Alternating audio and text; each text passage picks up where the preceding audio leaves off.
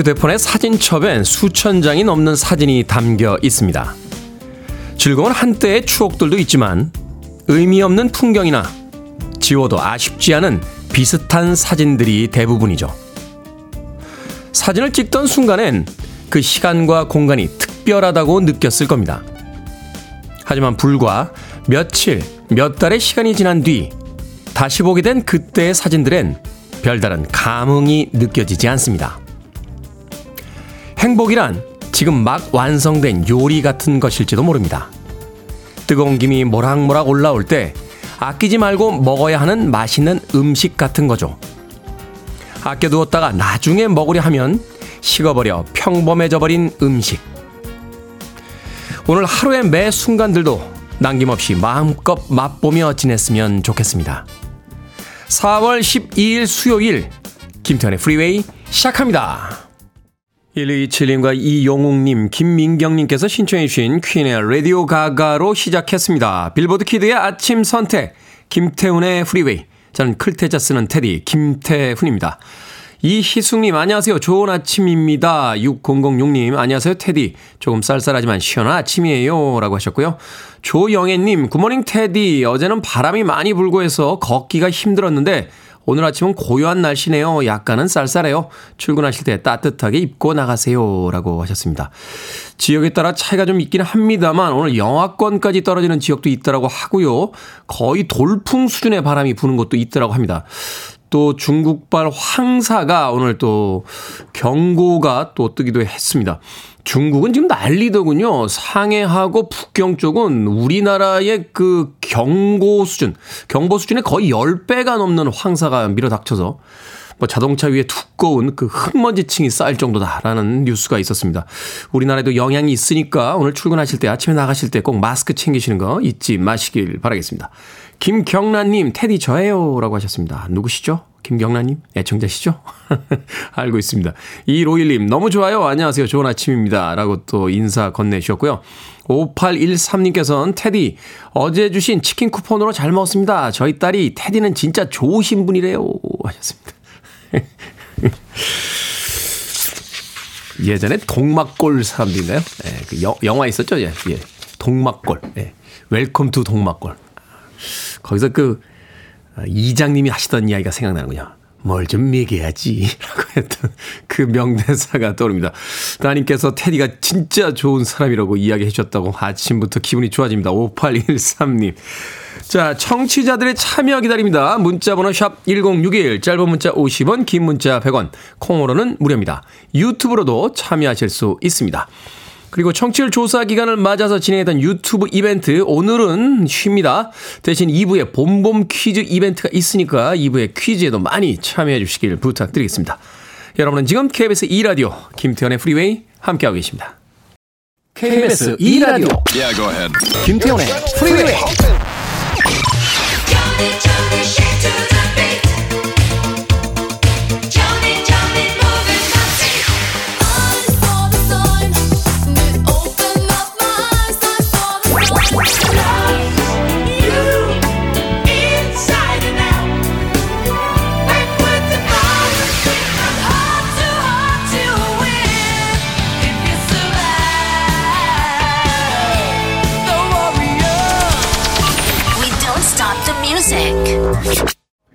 경쾌하면서도 뭔가 분위기 느껴지는 그런 음악이었죠. Jazzamor의 Space Cowboy 듣고 왔습니다. Jazzamor. 팀명이 굉장히 멋있네요. 어, 재즈에 대한 사랑 뭐 이런 것을 표현하고 있나요? Space Cowboy 듣고 왔습니다. 아, 홍숙표님, 태훈 오빠라고 해도 되죠? 뭐 원하신다면, 네, 그렇게 불러주셔도 됩니다. 딸이 고등학교 1학년인데요. 동아리 활동으로 현악부에 들어갔습니다. 전 잘했다고 응원해 줬는데 주위 사람들은 공부하는데 시간 뺏기고 방해되는데 말리지 그랬냐고 하네요. 제가 잘못한 걸까요? 하셨습니다. 잘하신 것 같은데요? 어, 공부로 성공하는 사람이 있고요. 예. 네. 다른 거로 성공하는 사람들도 있는 겁니다. 모두가 공부를 합니다. 모두가. 어, 아이들에게 특히 어른들은 한 명도 빠짐없이 이야기합니다. 공부해라. 공부 열심히 해라. 할 말이 없으면 그냥 공부 잘하냐? 라고 물어보기도 하는데, 한번 생각해보죠. 어, 우린 이미 어른이고 세상을 살아가고 있으니까.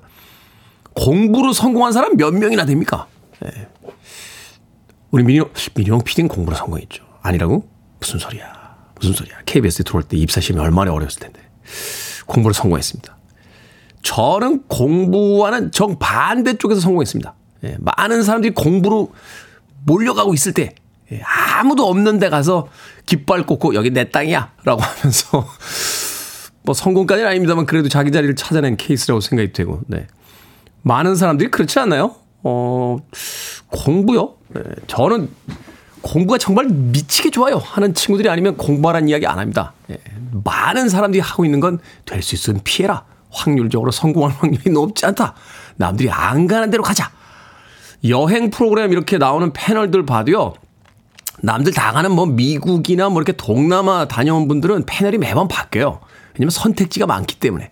근데 무슨 아이슬란드나 예, 뭐 저기 그린랜드 뭐 이런데 네팔 이런데 다녀오신 분들은 다녀오신 분들이 많지 않아서 예, 항상 그분들이 나와서 패널을 하고 있습니다. 그러니까 남들이 안 가본 선택지를 선택하는 것도 저는 굉장히 좋은 인생의 전략이다라고 생각이 듭니다. 심지어 그걸 좋아한다면요. 1374님의 신청곡으로 합니다. Fool's Garden, Lemon Tree.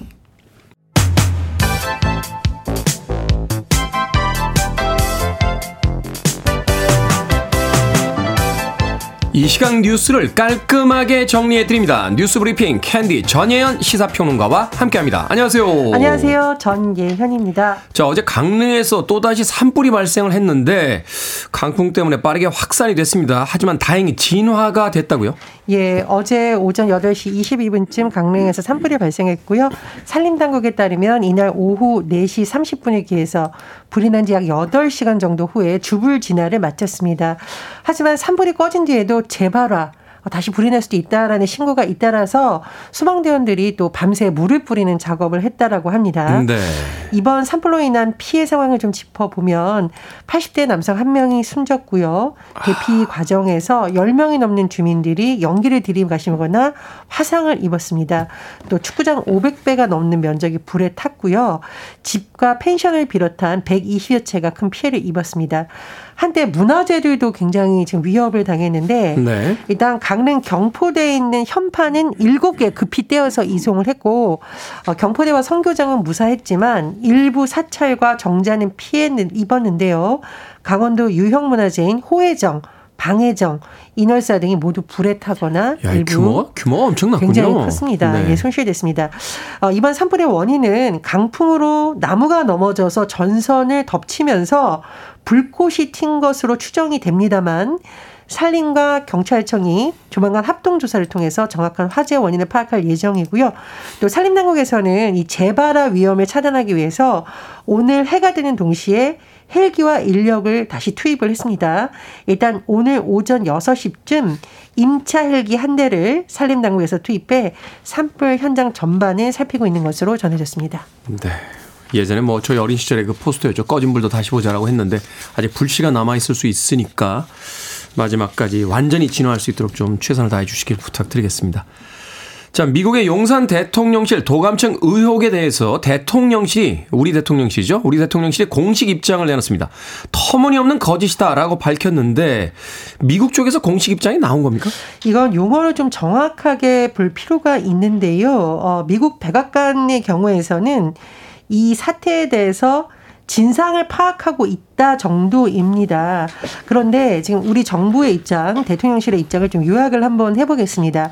일단 김태효 안보실 1차장의 내용을 요약을 해보면 도감청 자료 관련돼서 이제 공개된 정보 상당수가 위조됐다는 데서 한미의 견해가 평가가 일치했다라는 거고 또 한미 동맹의 변수로 작용하지 않을 거라는 겁니다. 대통령실의 입장, 용산 대통령실에 대한 도감청 의혹은 터무니없는 거짓이다.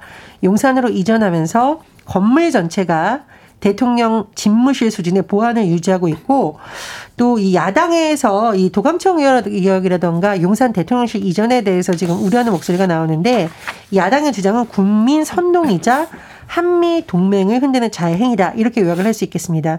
그런데 이 대통령실의 발표에도 불구하고 이 명쾌하게 의문이 뭐 해소되지 않았다 이런 지적이 나오고 있는데요. 첫 번째로는 이 논란의 핵심인 도감청에 대해서 그러면 도감청이 아예 없었다는 거냐?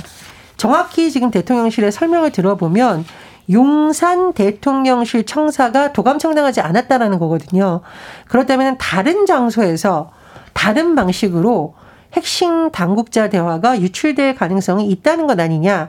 뭐 위성으로 정보를 가로채거나 휴대전화에 도청앱을 그럼 설치하는 방식도 아예 없었다는 것이냐라는 부분. 그리고 용산 대통령실에 대한 도감청 아예 없었다. 터무니없는 거짓말이라고 하는데 이 근거는 무엇이며 정보의 상당수가 위조되었다라고 하는데 어떤 정보가 어떤 근거로 위조되었다는 것이냐. 이 부분에 대한 설명이 좀 부족하다. 이런 지적도 나오고 있고요.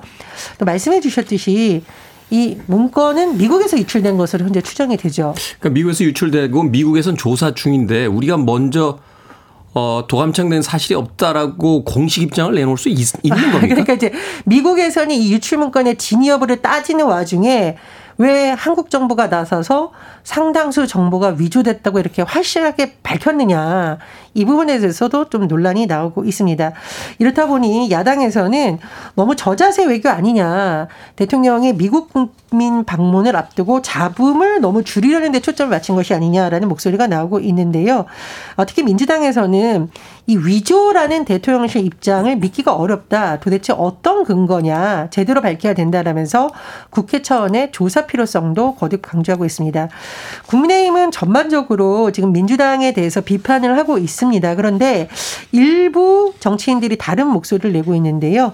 안철수 의원은 위조라는 막연한 설명만으로 국민 우려를 부식하는데 한계가 있다라는 취지로 비판을 했고요. 윤상현 의원도 통화나 문자, 회의를 감청하지 않고서는 얻기 어려운 정보인데 외부 도감청에 취약한 상태란 걸 증명한 거 아니냐라는 지적도 나오고 있습니다. 유승민 전 의원도 굉장히 강력하게 그 진상 조사를 요구를 했던데 일단은 일단은 진상 조사를 하고 나서 입장을 정리해야 되는 거 아닌가요? 네, 사실 뭐 동맹이긴 합니다만 뭐 당연히 뭐 한미 동맹 튼튼하게 유지가 되어야 되는데 정보 전쟁이란 말이 있을 정도잖아요. 정보를 공유하는 것과 도감청하는 것은 다르다 이런 지적도 나오고 있습니다. 그렇죠. 미국은 뭐 자국 내에서 그 여당 야당 그 도청 사건 사건만으로도 대통령이 하야하는 사건도 있었는데 이건 조금 더 어, 지켜봐야 될 사건이 아닌가 하는 생각이 듭니다. 일본 정부가 발행하는 공식 기록에 역사를 왜곡하는 내용이 또 담겼습니다. 예, 일본 정부에서 이 외교와 관련된 내용을 담은 외교 청서를 선보였습니다. 크게 세 가지 정도가 지금 논란이 되고 있는데요. 첫 번째, 강제 동원 배상 문제에 대해서 1965년 한일 청구권 협정으로 모두 끝난 일이다. 그리고 2018년 한국 대법원이 미쓰비시를 비롯한 일본 기업에 내린 배상 판결은 부당한 불이익을 초래했다라는 식으로 되어 있고요.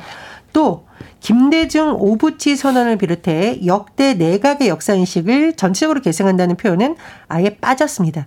특히 독도에 대한 내용 억지 주장인데요. 독도는 역사적 사실과 국제법상으로 명백히 일본 고유의 영토다. 한국이 국제법상 근거가 없는 불법 정보를 계속하고 있다. 이런 표현을 6년째 포함시켰습니다. 우리 정부에서는 주연 일반 대사관 어, 총괄 불사를 불러 항의를 했었고 대변인 영, 논평을 통해서도 강력히 항의하고 이런 주장 철회하라고 촉구를 했습니다만 하지만 김대중 오부치 공동선언 계승이 빠진 것 이 부분에 대해서는 정부의 항의 논평이 없었다 이런 지적도 나옵니다. 얼마 전에 한일 회담이 있었는데 글쎄요, 성과가 뭔지 참 애매해지는군요. 술에 취해 경찰을 폭행한 예비검사 임명 취소 수준을 밟을 예정이라고요? 예, 30대 여성 황업 씨 법원에서 벌금 300만 원의 선고를 위해 받았는데 지난 1월 30일 밤 서울 강남구의 한 건물 안에서 행인과 시비가 붙었고 출동한 여경을 어, 왜 저쪽 편만 되냐면서 머리를 때리고 이런 혐의로 재판에 넘겨졌습니다. 그런데 이 황모 씨가 신규 검사 선발 전형에 지난해 최종 합격해서 이달 말에 변호사 시험 합격 통보만 받으면 검사로 임용될 예정, 즉 예비 검사인 것으로 알려졌었는데요. 법무부에서는 이 검찰 공무원이 되지 못할 심각한 문제 사유가 있다면서 절차에 따라 임용되지 않을 것이다라고 설명했습니다. 법을 공부하신 분들이 왜 그러신지 잘 모르겠네요. 자, 시사 엉뚱 퀴즈. 이번 주엔 모두 20분 추첨해서 드립니다. 자, 확률이 높으니까 많이 참여해 주세요. 오늘의 문제 어떤 문제입니까? 예, 앞서 일본의 역사 왜곡 관련 소식 전해드렸습니다. 아, 일본 역사 왜곡 정말 지긋지긋하네요. 하지만 교향곡은 몇 번이나 들어도 아름답습니다. 그게 또 그렇게 연결이 됩니까? 여기서 오늘의 시사 엉뚱 퀴즈 나갑니다. 러시아의 작곡가 차이코프스키의 유작은 교향곡 제6번입니다. 곡 전체에 비관적이고 절망적인 감정이 담겨 있는 이 교향곡에 그의 동생이 부제를 붙였습니다. 우리에게는 이 부제가 더 유명합니다. 무엇일까요? 1번 비창, 2번 곱창, 3번 삼지창, 4번 엉망진창. 정답 아시는 분들은 지금 보내주시면 됩니다. 재미는 오답 포함해서 모두 20분에게 아메리카노 쿠폰 보내드립니다. 러시아의 작곡가 차이코프스키의 유작은 교향곡제 6번입니다. 곡 전체에 비관적이고 절망적인 감정이 담긴 이 교향곡에 그의 동생이 부제를 붙였죠. 우리에겐 그 부제로 더 유명합니다. 그 부제는 무엇일까요? 1번 비창, 2번 곱창, 3번 삼지창, 4번 엉망진창 되겠습니다. 문자번호 샵 1061, 짧은 문자 50원, 긴 문자 100원, 콩으로는 무료입니다. 뉴스 브리핑 전현 시사평론가와 함께했습니다. 고맙습니다. 감사합니다.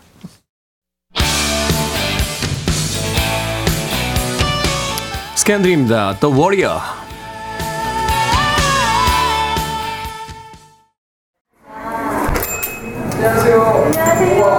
어느 봄날 큰 상자와 함께 낯선 카페에 들어선 태훈 씨. 직접 여기까지 와주셨네요. 제가 와야죠. 아예 생각지도 못했습니다. 네, 제가 남겨져 있는 cup holder. 요거 받아 오신 분들도 있더라고요. 아, 그래요? 방송의 영향이 정말 있더라고요. 너무 감사합니다. 네, 그렇습니다. 매일 아침 7시 KBS 2라디오 김태훈의 프리웨이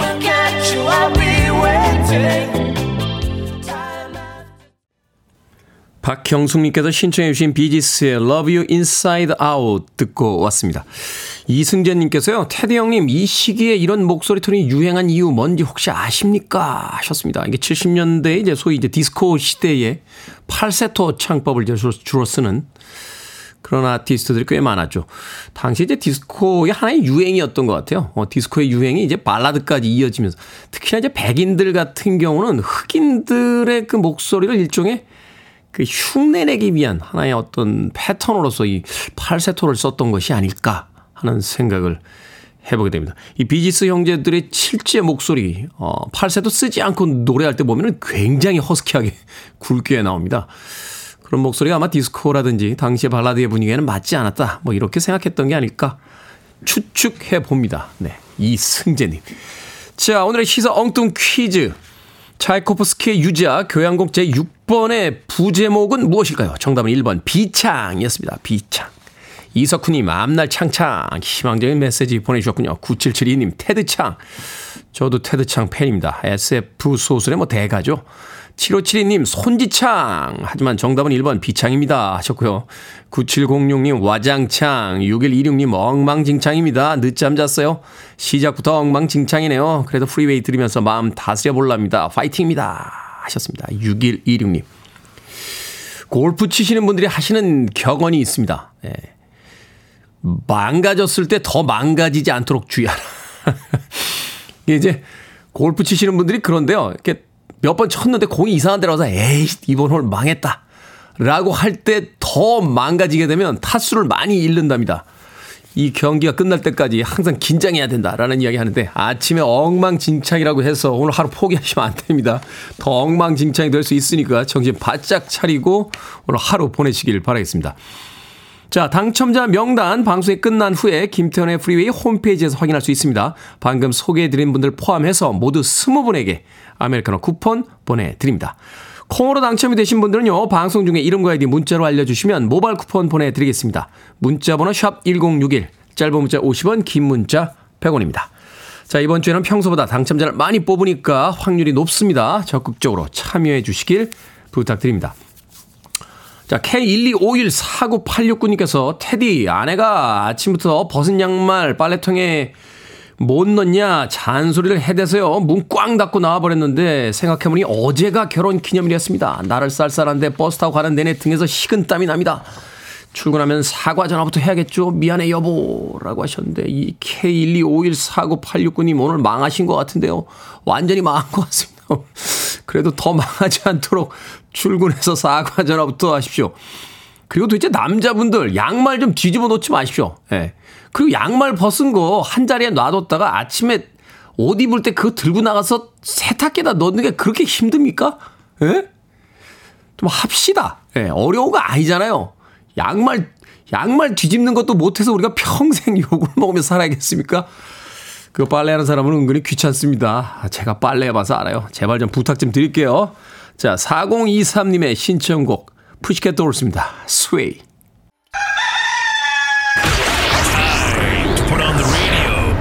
김태훈의 프리웨이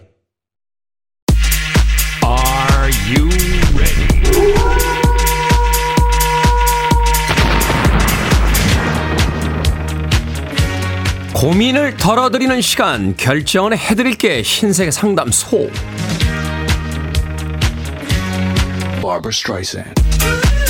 5400님 분간 딸이 집에 오면서 족발과 아구찜을 사왔습니다. 음식값을 딸에게 줄까요? 아니면 주지 말까요? 딸은 괜찮다고 하는데 세 번이나 물어봤습니다. 주지 마세요. 이제 족발과 아구찜 정도는 사와도 되는 어른입니다 5841님, 친구가 갑자기 전화해서 MBTI가 뭐냐고 묻는데, 문항이 너무 많아서 안 하고 있었거든요. 지금이라도 할까요? 아니면 하지 말까요? 하지 마세요. MBTI 알기 전에도 아무 문제 없이 살아왔잖아요. 잘 맞지도 않고요. 아, 저는 INFP예요. 7681님, 55kg가 넘으면 다이어트 하기로 했는데 드디어 어제 넘었습니다. 비밀로 하고 다이어트 하지 말까요? 아니면 다이어트를 시작할까요? 요즘 음식이 너무 맛있어요. 비밀로 하고요. 다이어트 하지 마세요. 맛있는 음식 많이 많이 드시다 보면 어차피 남들이 다 알게 될 텐데 뭐 지금은 비밀이지. 3719님, 부장님이 집에 빵이 많다고 계속 갖다 주시는데 자세히 보니 유통기한이 지난 거예요. 말씀을 드릴까요? 아니면 그냥 조용히 계속 받을까요? 말씀 드립시다. 계속 받다 보면은 나는 유통기한 지나서 먹지도 못한 빵만 받고 생색은 부장님이 다 내시니까요. 방금 소개해드린 네 분에게 선물도 보내드립니다. 콩으로 뽑힌 분들 방송 중에 이름과 아이디 문자로 알려주세요. 고민이 있으신 분들은 상담소에 편하게 보내주시기 바랍니다.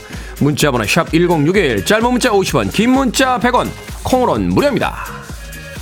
1, 2, 3 o'clock, 4 o'clock, rock. 락 음악의 고전이죠. 빌 헤일리, Rock Around the Clock. 9, 10, 11 o'clock, 12 o'clock, rock, we're gonna rock. Listening to one of the best radio stations around. You're listening to 김태훈의 프리웨이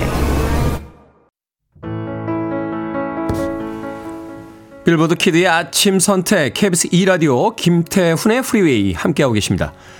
1부 끝곡은 한중구님께서 신청하신 곡이에요. 아델의 Someone Like You 듣습니다. 저는 잠시 후 2부에서 뵙겠습니다.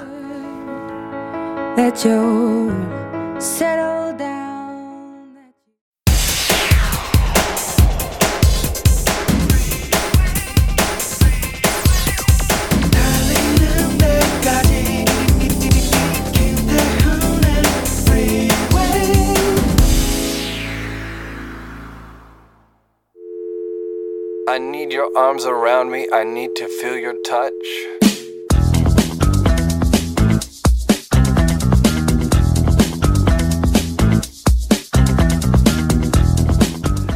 인생은 초록불인 것 같아도 노란불도 들어오고 빨간불도 들어온다. 가끔 빨간불에만 정체되어 있는 듯 해도 어김없이 초록불이 된다. 초록불 다음엔 다시 빨간불. 우리가 할 수 있는 건 그저 길을 걷고 신호등이 나오면 불빛에 따라 움직이는 일이다. 지금 내게 맞는 신호가 없다면 기다리고 언젠가 신호가 올 때 또다시 걷는 것이 나의 일이다.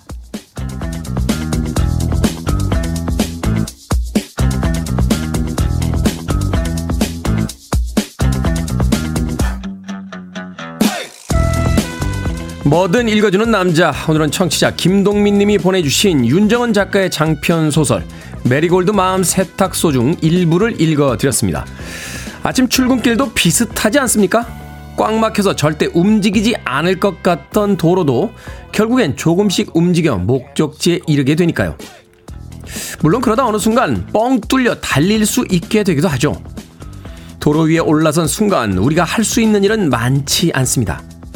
규칙을 지키고 신호를 기다리고 속도에 맞게 앞으로 나아가다 보면 결국 도착해야 할 곳에 도착하게 되겠죠. Ace of Base의 The Sign 듣고 왔습니다. 자, 이 곡으로 시작했습니다. 김태훈의 프리웨이 2부 시작했습니다. 앞서 일상의 재발견, 우리의 하루를 꼼꼼하게 들여다보는 시간, 뭐든 읽어주는 남자. 오늘은 청취자 김동민 님이 보내주신 윤정은 작가의 장편 소설 메리골드 마음 세탁소 중 일부를 읽어드렸습니다. 4166님, 맞아요. 지금 이 시간 출근길 사거리 신호대기 중입니다. 모든 건 시간이 알아서 해주겠죠. 강숙현님, 인생은 기다림인가요? 기다리다 보면 어느새 도착되어 있겠죠 하셨고요. 최홍주님 인생의 신호는 녹색불, 노란불, 빨간불 명확하지 않고 애매할 때가 많습니다. 그럴 땐 갓길에 좀 정차하기도 합니다. 도움이 되더라고요. 테디 형 good morning입니다. 라고 하셨습니다. 그렇죠.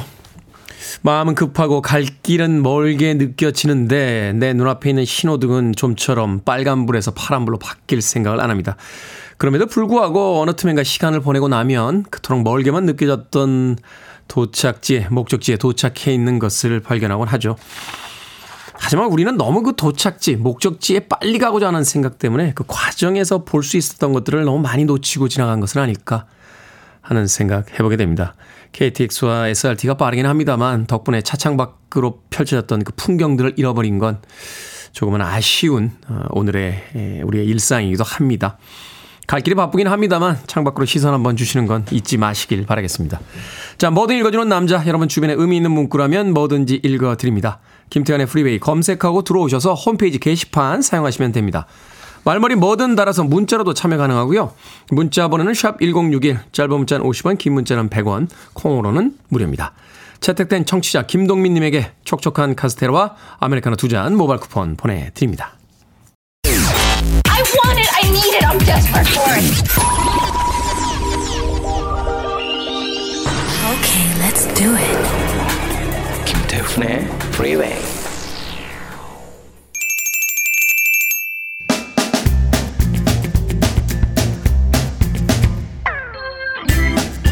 청취율 조사 기간을 맞아 봄을 맞아 KBS 2라디오에서 마련한 이벤트입니다. 꼬리에 꼬리를 무는 봄봄 퀴즈. 자, 미남 테디가 진행하는 김태현의 프리웨이 홈페이지에 방문하시면요. 저희 아주 댄디한 사진을 볼 수 있습니다. 자, 홈페이지 사진에서 힌트가 있습니다. 저는 무엇을 쓰고 있을까요? 음악을 듣는 용도로 DJ들이 방송 중에 많이 쓰는 거죠. 요즘은 젊은이들에게 패션 아이템으로도 인기가 많습니다. 목에 걸치고 다니는 젊은이들 참 많더군요. 자, 참고로 오픈 스튜디오 앞에 콩들도 머리에 쓰고 있습니다. 주간식입니다. 정답과 재미는 오답 포함해서 모두 30분에게 30분에게 커피 쿠폰 보내드립니다. 선물의 빠른 배송을 위해 문자로만 받을게요. 문자번호 샵 1061, 짧은 문자 50원, 긴 문자 100원. 프리웨이 홈페이지에서 제가 머리에 무엇을 쓰고 있을까요? 귀에다 꽂고 있는 게 아닙니다. 무엇을 쓰고 있습니다. 자, 노래 두 곡 나가는 동안 정답 받겠습니다. 두 곡의 음악 이어서 듣고 왔습니다. 찰리 윌슨의 Super Sexy 그리고 신은혜님께서 신청해 주신 더티 룹스의 Hit Me까지 두 곡의 음악 이어서 들려드렸습니다. 자, 앞서 봄봄 퀴즈 냈었죠. 어, 프로그램끼리 짝을 지어서 한 프로그램에선 퀴즈를 내고 다음 프로그램에선 당첨자를 발표하는 이벤트입니다. 오늘 퀴즈와 정답은요. 프리웨이 홈페이지에서 사진 속에서 제가 쓰고 있는 것은 무엇일까요? 정답은 바로 헤드폰이었습니다. 헤드폰. 우리는 흔히 이제 헤드폰이라고 부르는데 헤드 스피커라고 부르는 게 더 맞다라고 합니다. 많은 분들께서 헤드셋으로 오해를 하고 계신데 헤드셋은 이 PC방에서 이렇게 앞에 입 앞으로 이렇게 마이크 달려있는 게 헤드셋이고요. 음악 들을 때 쓰는 거는 헤드폰입니다. 자, 4890님, 빵모자. 6153님, 금목걸이. 금목걸이를 머리에 써요? 특이하네. 0195님, 귀마개, 귀마, 귀마개. 그럴 수 있죠. 자, 0249님, 청출 1위 왕관을 쓰고 계시죠. 항상 잘 듣고 있습니다. 라고 하셨는데. 아, 1위는 힘들어요. 아, 그냥 뭐 2위 정도 하면 저는 만족하도록 하겠습니다. 물론 궁극적으로는 1위를 해야겠죠. 하지만 예, 차근차근 갑니다. 자, 7718님 가발이요. 이제 머리숱이 많으셔서 가밍아웃 하시죠, 테디 하셨는데. 제 머리예요, 이거. 예. 가발 아닙니다. 예. 이, 제 아버지가 저를 볼 때마다 야, 너는 머리 수술 물려준 것만으로도 나한테 용돈을 줘야 된다라고 말씀을 하시는 저의 진짜 모발입니다. 예, 7718님. 자, 2489님 헤드폰입니다. 오늘도 테디 방송 들으며 출근 완료. 행복한 하루 보내세요. 라고 하셨습니다. 자, 모두 30분 추첨해서 커피 쿠폰 보내드립니다. 정답과 재미는 오답자 포함입니다. 당첨자 명단은요, 이상호의 드림팝 홈페이지에서 오늘 선곡표에 공개가 됩니다. 오늘 저녁에 하는 이상호의 드림팝 네, 들으시고 홈페이지도 한번 찾으셔서 선곡표에서 당첨자 명단 꼭 확인하시길 바라겠습니다. 자, 드림팝에서도 오늘 퀴즈 낸다고 하니까 드림팝, 드림팝의 봄봄 퀴즈도 많이 많이 참여해 주시길 바랍니다. 자, 1328님, 테디 사랑합니다. 갑자기요? 예. 네, 저도 사랑해요. 1328님. 뭐 사랑이라는 게 뭐 이유가 있습니까? 때가 있고 갑자기 하는 거죠. K125149869님. 테디 아까 결혼 기념일로 망한 K9869입니다. 아내가 테디 목소리 라디오로 들었나 봅니다. 테디 언급하면서 이번만 용서해 준다고 문자가 왔습니다. 오늘이라도 아내에게 행복 하나로 선물하겠습니다. 너무너무 감사합니다. 테디 라고 하셨는데. 결혼기념일 잊으시고 오늘 아, 양말 아 세탁기에다 안 집어넣었다고 예, 잔소리 듣자마자 문을 꽝 닫고 나오셨던 K9869님 제가 살려드린 거예요. 살려드리는 김에 확실히 살려드리겠습니다. 마트 상품권 보내드립니다. 집에 가셔서 아내에게 꼭 전달하시길 바라겠습니다. 콩으로 오셨는데 샵 1061로 이름과 아이디 보내주셔야 모바일 쿠폰 보낼 수 있습니다. 짧은 문자는 50원, 긴 문자는 100원입니다. 자, 3854님께서는 테디 오늘 사연은 꼭 소개해 주세요. 김천에서 전국 탁구대회가 있는 날인데 초등학교 다니는 두 아들 6학년 신태균, 5학년인 신태인이 참가합니다. 큰아들 태균이의 마지막 탁구 전국 대회이기도 해요. 많은 응원 부탁드립니다. 코치님 차 타고 창원에서 김천으로 출발했습니다. 테디님의 응원을 들으면 힘나서 16강 진출할 것 같아요. 라고 하셨습니다. 3854님. 자, 신태균 학생, 신태균 학생, 전국 탁구대회에서 좋은 성적 있길 테디 아저씨도 어, 기도해 줄게요. 화이팅 해요. 아, 쉬나 이스턴의 음악 준비했습니다. 5324님께서 곧 남편 생일이라고 대판 싸우셨다는데 이 곡으로 화해를 신청해 오셨습니다. 5324님의 신청곡. 근데 왜 그렇게 싸우죠? 쉬나 이스턴입니다. For your eyes only.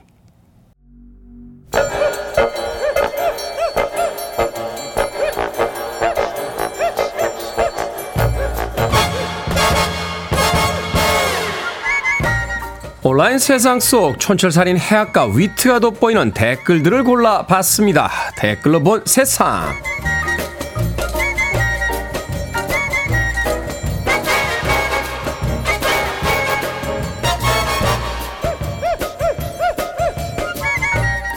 첫 번째 댓글로 본 세상. 중국 SNS에서 수억 원짜리 자동차를 타고 출퇴근하는 중년 여성의 모습이 화제가 되고 있습니다. 이 여성의 근무지가 허름한 식당이기 때문인데요. 식당에서 설거지와 청소를 비롯해 고된 노동을 하고 있는데 집에만 있기 지루해 시간도 보내고 새로운 경험도 하기 위해서라고 하는군요. 고급 자동차의 운전자는 이 여성의 딸로 매일 식당에 가는 어머니가 걱정이 돼서 데려다 주는 거라는데요. 여기에 달린 댓글 드립니다. 페리오님, 일은 돈을 떠나서 삶의 원동력이 되어주니까요. 수자님, 자수성가한 부모 세대에는 저런 분들이 많죠. 풍족해진 뒤에도 물건 아껴 쓰고요. 이래서 습관이 중요하다고 생각합니다. 오직 체험해 보기 위한 노동이다. 결국은 모든 것이 마음에 달려 있나요? 언제든 그만둘 수 있다는 생각에 고된 노동도 그렇게 고되게 느껴지진 않을 것 같네요.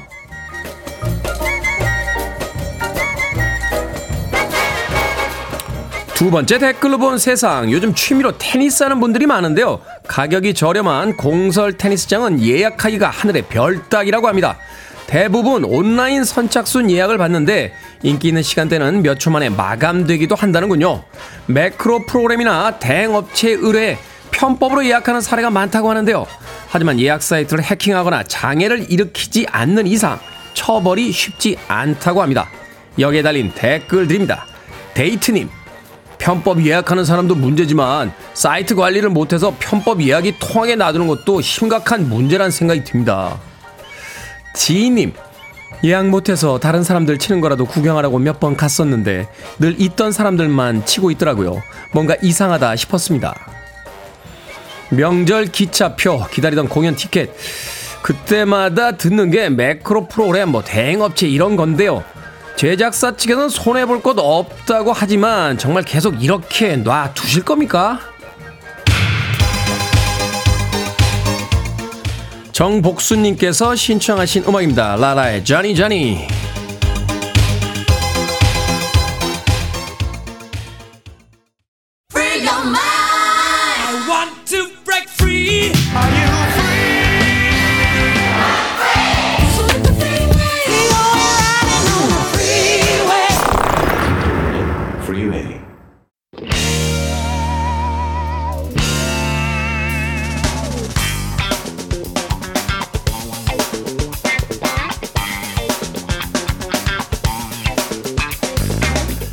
수요일의 코너 약학다식 흔한 재료도 특별한 요리로 거듭나는 시간입니다. 훈남 약사 경기 남부의 정재훈 food writer 절세 미녀 경기 북부의 이보우 이보은 요리연구가 나오셨습니다. 안녕하세요.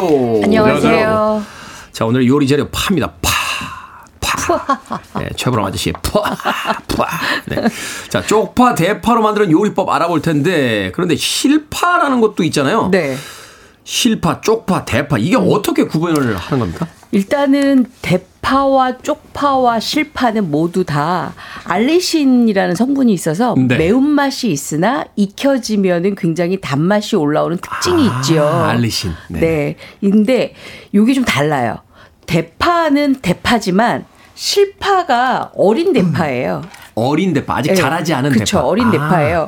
대파와 같은 종인데요. 줄기가 약간 길고 그다음에 얇고 뿌리 부분이 굉장히 단단하지만 굉장히 얇아요. 네. 근데 쪽파는 어 이게 대파의 액인가 이렇게 생각하잖아요. 네. 아니에요. 파는 파지만 파와 양파를 배합한 거예요. 아, 그래서 이 쪽파는 끝에 약간 이렇게 그쵸. 동글게 돼 네. 있군요. 아. 그래서 뿌리 부분이 굉장히 동글동글하면서 단단하고 네. 그다음에 뿌리에서 올라오는 줄기 부분이 우리가 양파 그냥 키웠을 때 줄기 부분 올라오는 거 보면 거의 비슷하거든요. 네. 그런 양상을 띱니다.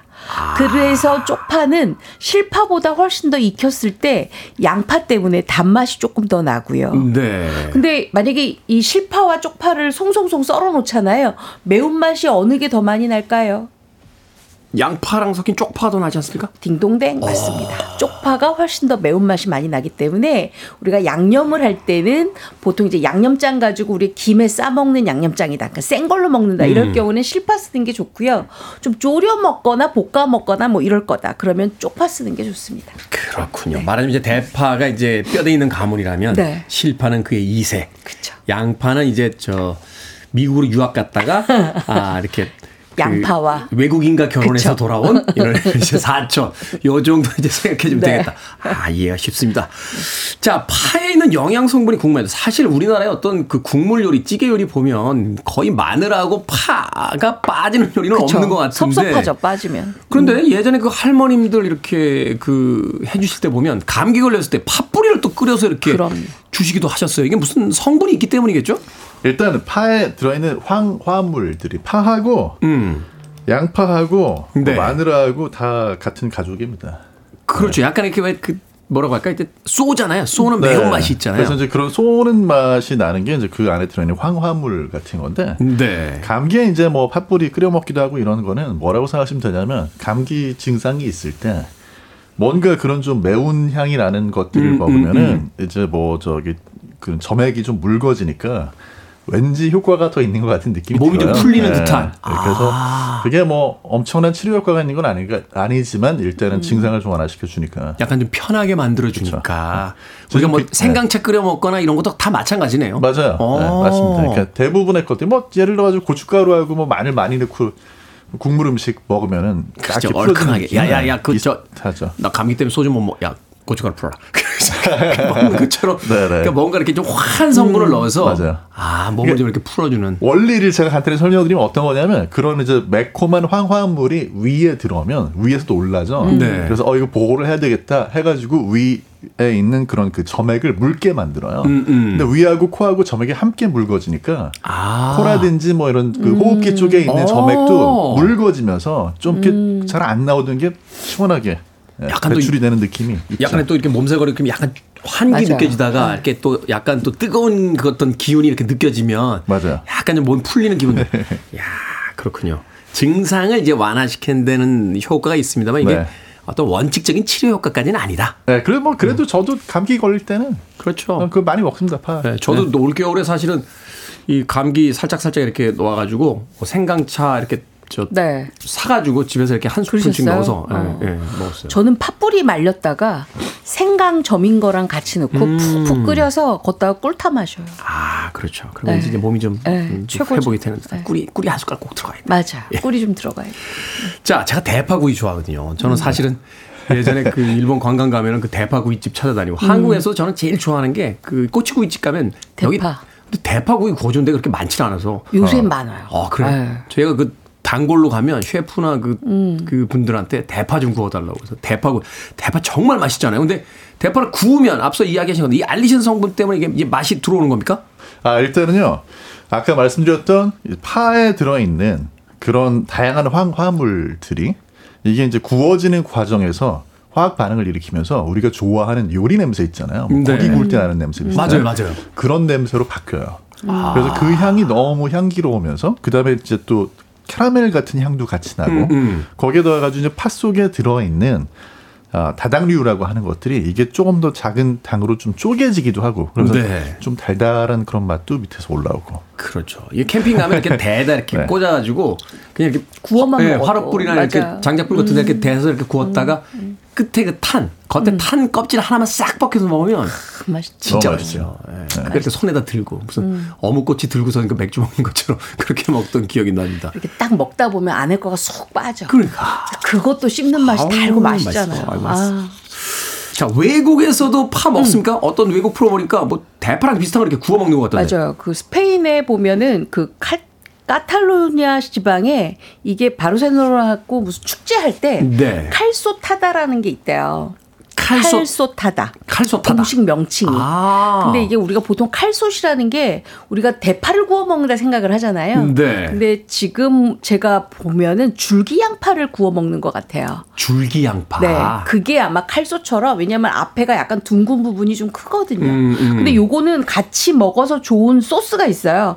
바로 romesco 소스인데요. 네. 요게 아몬드, 그다음에 토마토, 그다음에 올리브 오일, 소금, 음, 음, 마늘 음. 요렇게 해서 같이 갈아서 만든 소스인데 네. 그 칼솥은 요걸 찍어 먹어야 제격이라고 말씀들을 하시더라고요. 아, 그것도 근데 지역에 아까 또 제가 정재훈 약사한테 물어보니까 이게 뭐 스페인에서 이 지방만 유명하지 다른 지방은 잘 모른다고 하더라고요. 우리나라에서 더 많이 알려져 있어요. 어, 그러군요. 바르셀로나 이제 카탈로니아 소위 네. 이제 그 바스크라고 하죠. 저 그 남부 아래. 네, 남부 네. 아래. 그쵸. 예, 민족으로 사실은 저 마드리드 지역하고 좀 다른 민족이잖아요. 네, 카- 카탈루냐 쪽은 항상 뭐 자기네 독립 뭐 이런 거 주장하기도 하고. 그렇죠. 뭐 네. 국, 민 투표해야 된다, 독립하겠다. 아, 뭐 그렇죠. 가보면 항상. 막 시위도 하고 그러는데 음, 음. 이게 그래서 카탈루냐 쪽의 음식이기 때문에 스페인 모든 지역 사람들이 다 잘 알거나 다 먹어본 음식은 아니고 음. 우리나라 워낙 방송이 많이 나와가지고 스페인 가면 그거부터 먹어야지 하는 분들이. 많이 계신데 마드리드 가면 이거 없다고 하더라고요. 네. 사실 우리는 이제 스페인이라고 하지만 거기 그 마드리드 사람하고 이 바르셀로나 사람들은 한편은 약간 철천지 원수처럼 생각하는. 어, 그렇죠. 네. 네. 그래서 그냥 스페인이라고 부르면 안 되더라고요. 예. 근데 우리나라도 이 칼소처럼 구워 먹는 거를 지방에서 만들었어요. 음. 함양이 양파 아주 유명하잖아요. 아, 그렇죠. 함양에서 요 양파를 만들어서 요새 캠핑 많이 하잖아요. 그래서 많이 캠핑족들이 요거 가서 많이 구워 먹는다고 하시더라고요. 미국 사람들은 이게 마시멜로 구워 먹는데 네. 우리나라 사람들은 이게 파나 그치. 이런 거 이렇게 꽃에다 껴가지고 하면 좀 맛있습니다. 자 요리법 보면요, 이- 그 항상 하시는 게이 대파에서 흰 부분 쓰세요, 뭐 음. 초록 부분만 쓰세요 이렇게 맞아요. 요거 쓰임이 다릅니까? 좀 다르죠. 왜냐하면 대파 흰 부분은 사실 밑에 초록색 잎 부분하고는 그 성분이야 같은데 네. 단단함이 일단 달라요. 네. 굉장히 단단하고 여기서 단맛이 좀 많이 나기 때문에 요거는 파향이 굉장히 진하고 부드럽습니다. 그렇기 때문에 요거는 뭐 갖은 요리할 때 다 넣으셔도 돼요. 뭐 국물 요리부터 시작해서 그냥 지금처럼 이렇게 구워 먹는 요리나 아니면 나박나박 썰어서 또 파김치도 담잖아요. 네. 대파김치 이렇게 줄기 부분 많이 담고요. 초록색 잎 부분은 사실 우리가 점액질이 조금 있기 때문에 네. 점액질을 조금 빼고 난 다음에 파기장도 담고 음. 그다음에 국물도 내고 하는데 바로 이 점액질이 국물 낼 때 비린 맛을 조금 없애주는 역할을 좀 하거든요. 아, 그렇기 때문에 우리가 고기 요리할 때나 생선 요리할 때 또는 국 끓일 때 파의 이 초록잎 잎 부분을 굉장히 많이 쓰시고 계십니다. 그렇군요. 일본에 와서 라면 먹을 때 보면 생파를 그렇게 넣어주던데 그게 이제 국물의 어떤 그 향을 잡느라고. 향, 감칠맛도 음, 올라오고요. 네. 네. 음악 한곡 듣고 와서 이제 본격적인 파 요리법 알아보도록 하겠습니다. 666의 음악 아목 아, 들어보시면 알겠습니다만 빠바빠빠빠빠빠빠빠빠 나갑니다. 어 민망해라. 이거 쳐야 되나요? 666의 빠바빠빠빠빠 Amokk 듣고 왔습니다. 자, 빌보드 kid의 아침 선택, KBS 2라디오, 김태훈의 프리웨이, 절세미녀 이보은 요리연구가, 그리고 훈남 약사 정재훈 food writer와 약학다식 함께하고 있습니다. 자, 파를 메인으로 하는 요리법 알려주시죠. 네, 파를 메인으로 하는 요리법은 굉장히 많습니다. 대파 음. 장아찌부터 뭐 쪽파 김치, 뭐 대파 김치. 제가 정말 어제 수많은 메뉴를 다 해서 올려드렸는데요. 네. 저는 오늘 가장 지금 딱 여러분들이 마트 가서 살 수 있고 마트 아니면 뭐 냉장고 속에서도 분명히 있는 것들 준비해 네. 드리려고 하거든요. 바로 실파 또는 쪽파로 만든 사과 겉절이 무침입니다. 아, 벌써 달달하네요, 맛이. 예, 네. 예. 일단 실파를 쓰시는 게 훨씬 더 단맛이 나고 네. 좋겠지요. 그래서 실파 조금 아, 한 3cm에서 4cm 정도로 씻어서 썰어서 준비해 주시고요. 그다음에 사과는 납작납작하게 껍질까지 같이 네. 아, 쓰시면 되는데 납작납작하게 썰어 주시고요. 여기에는 이제 양념이 가장 중요한데요. 이 양념은 다 만들고 난 다음에 상차림이 다 끝났다 그러면서 양념을 만드세요.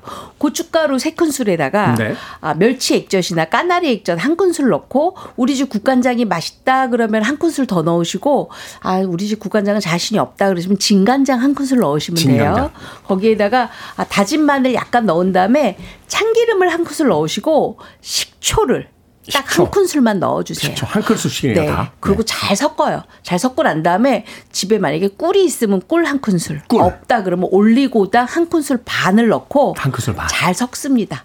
양념이 다 만들어졌어요. 음, 네. 상차림 다 됐죠. 이제 버무려요. 실파하고 어, 사과하고 같이. 음. 그래서 소복하게 올려놓고 깻가루만 살짝 뿌려서 내면 사과의 그 아삭아삭한 맛과 네. 실파의 그 약간 단맛이 나면서도 매콤한 맛이 입안을 탁탁 치면서 고춧가루 양념장이 굉장히 스무스하게 입안을 싹 감싸주거든요. 아, 그 이제 뿌려서 이렇게 오물조물 하는 네. 거군요. 아. 그렇게 해서 이거는 즉석에서 먹는 김치이기 때문에 익히지 않고 바로바로 드시면 됩니다. 이야, 이건 김치일 수도 있고 사과와 저 실파 샐러드라고 불러도 되겠네요. 그래도 되고요. 만약에 돼지고기 수육이 있으면 그 아. 위에다가 올려서 잡수시면 금상첨화고요. 뭐 불고기도 어, 괜찮습니다. 이거, 이거 고, 그러니까 사과가 들어서 더군다나 이제 고기 저는 스테이크 구울 때이 네. 저 파김치하고 먹거든요. 근데 어 너무 맛있죠. 야, 요거 요거 별미겠는데요. 완전 별미입니다. 아. 오늘 당장 해보셔도 좋습니다. 너무 쉽고 그쵸 쉽죠. 그냥 뭐 재료야 그냥 간단하게 실파하고 사과만 썰어 놓고 네. 나머지 장만 만들어서 네. 버무려서 먹으면 돼요. 맞아요. 경기남부 어떻게 만듭니까? 저희 이제 요거 어, 일단 제가 오늘 굉장히 힘들어요. 오늘 주제가 파인 걸 제가 알고 네. 절대 파를 가지고 아재 개그 하지 않겠다. 뭐 제가 뭐 경기 남부에 냉장고 파 먹기의 달인 뭐 이런 거 하지 않겠다. 결심히 하고 왔거든요. 네. 아무튼간 이제 이거 파를 배워왔어요 요리를. 네. 여경옥 사부님이라고 음. 네, 중화 요리 대가한테 배웠습니다. 네. 총유면. 총이면. 앞에 총이라는 게 파입니다. 음. 이유가 아. 기름. 음. 어. 너무 간단해요. 마- 라면 면만 면, 끓여 놓고요. 총유면. 네. 라면 면을 그 물에 씻지 마시고 그냥 뜨거운 상태로 건져 놓으시고. 네. 아니 그 물에다만 물에다만 삶아서 건져 네, 놓는다. 삶아 가지고 원래 예를 들어서 5분 끓여야 되는 라면이다. 그럼 4분만 끓이시고 4분짜리 라면이다. 그럼 3분만 살짝 그게 이제 요령이죠. 꺼내 놓을 때. 덜 익게. 네. 그 다음에 팬에다가 기름 좀 넉넉하게 두르시고요. 네. 기름이 뜨거워서 김이 좀 이렇게 날 때까지, 올라올 때. 네, 그때까지 기다렸다가 어, 기름이 진짜 충분히 뜨거워졌다 싶으면 그거를 아 대파를 길게 이렇게 파채로 썰어 놓은 거 네, 있잖아요. 네. 그걸 아까 준비한 라면 위에다 올려 놓고 네. 그 위에다가 기름을 부어요. 아 기름을 부어요? 네, 뜨거운 기름을. 기름은 뭔 어떤 기름을 씁니까? 아 그냥 그냥 뭐 저는 사실 식용유? 올리브유로 했는데 그것도 괜찮더라고요. 어, 예. 네, 그, 네. 그냥 아 그, 그러니까 네. 그것도 볶는 게 아니라 기름을 그냥 네, 부어요. 그냥 기름 부어요. 기름 어. 부으면 뜨거운 기름 때문에 파가 익어요. 어. 네, 그 다음에 이제 거기다가 마지막으로 간장, 그 다음에 설탕 약간 그리고 물로 만든 소스를 부어가지고 비벼 드시면 되는데 그것도 뜨겁게 해가지고. 네. 근데 저는 이제 그 계란 간장 써요. 왜냐하면 그냥 간장 하면은 간이 좀 너무 셀 수 있어서. 네. 계란 간장에 설탕 살짝 넣어서 설탕 살짝 넣으시고. 약간 데워서 위에다 네, 그냥. 하면 또 타니까 물 좀 넣으셔가지고. 아, 물 좀 넣어서. 네, 네, 그렇게 해서 간 좀 적당히 맞춰가지고 부으신 다음에 어, 비벼서 드시면 돼요. 끝이에요, 그냥 총이면. 오 늘 그 경기 남부 요리가 굉장히 최고급 요리인 게 뭐냐면요. 네. 기름을 끓여서 생선에 붓거나 네. 고기에 붓거나 하는 요리들이 굉장히 초 고수의 요리예요. 지금 그거를 하신 거예요. 감사합니다. 역시 여경옥 샤브가 정말 좋은 일 했네 오늘. 경기 남부가 이렇게 발전합니까? 아, 예, 초간단 요리, 예? 네. 생존 요리의 어떤 대명사였던 경기 남부가 드디어 기름을 위에다 붓기 시작했습니다. 예. 시간이 애매하게 남아있는데 두 분에게 이거 하나씩 부탁드리겠습니다. 가스레인지와 프라이팬으로 맛있는 대파구이 해먹는 방법. 집에서 직접 가스레인지 불에다 부- 부- 구울 수는 없으니까. 예. 아, 일단은 대파를 씻은 다음에 흰 부분과 연두색 부분까지만 준비를 하시고요. 네. 거기에다가 0.5cm 간격으로 칼집을 냅니다. 칼집 칼집만? 꼭 내셔야 돼요. 아. 그래서 무염 버터를 살짝 녹인 거를 밥 붓으로 발라요. 어. 그러고 난 다음에 뜨거운 팬에다가 굴리면서 익혀주시면 아, 요거 정말 맛있습니다. 프라이팬을 달궈서 네. 무염 버터를 살짝 거기서 녹여서 그걸 파에서 부드러- 발라요. 아, 그걸 그냥 파에다가. 파에다 바른 네, 다음에 네. 그냥 그 프- 팬에다 다시 그쵸. 익혀도 네. 되는 거잖아요. 너무 맛있어요. 어, 그것도 방법이군요. 근데 이제 그 구워 먹어도 좋지만 대파를 파파파파파파 이렇게 썰어가지고 결국 하는군요 아재 개그. 아못 참고 결국 했네. 예. 파파파 썰어서. 썰어서 네. 어, 크림치즈 준비하시고 크림치즈. 크림치즈하고 대파하고 그다음에 베이컨 이렇게 튀기듯이 해서 조각 낸 거 네. 섞어주시고 취향에 따라서 꿀 살짝 넣으시고 음. 잘안 섞이면은 탄산수 아주 조금 넣어가지고 섞으면 잘 섞여지거든요. 네네네. 그렇게 해가지고 크림치즈 대파 크림치즈 만들어서 어. 베이글에 발라서 드시는 게 요새 또 경기남부 트렌드입니다. 베이글에다 대파 크림치즈를 또 바른다. 아, 대파 크림치즈 없으면 베이글이 울어요. 또 이것도 맛있어요. 파 하나로 이렇게 행복해질 수 있다니. 자, 밥식 먹을 식자를 약학다식 오늘은 파 요리법 이보은 요리 연구가 정재훈 약사님과 함께했습니다. 고맙습니다. 고맙습니다. 감사합니다.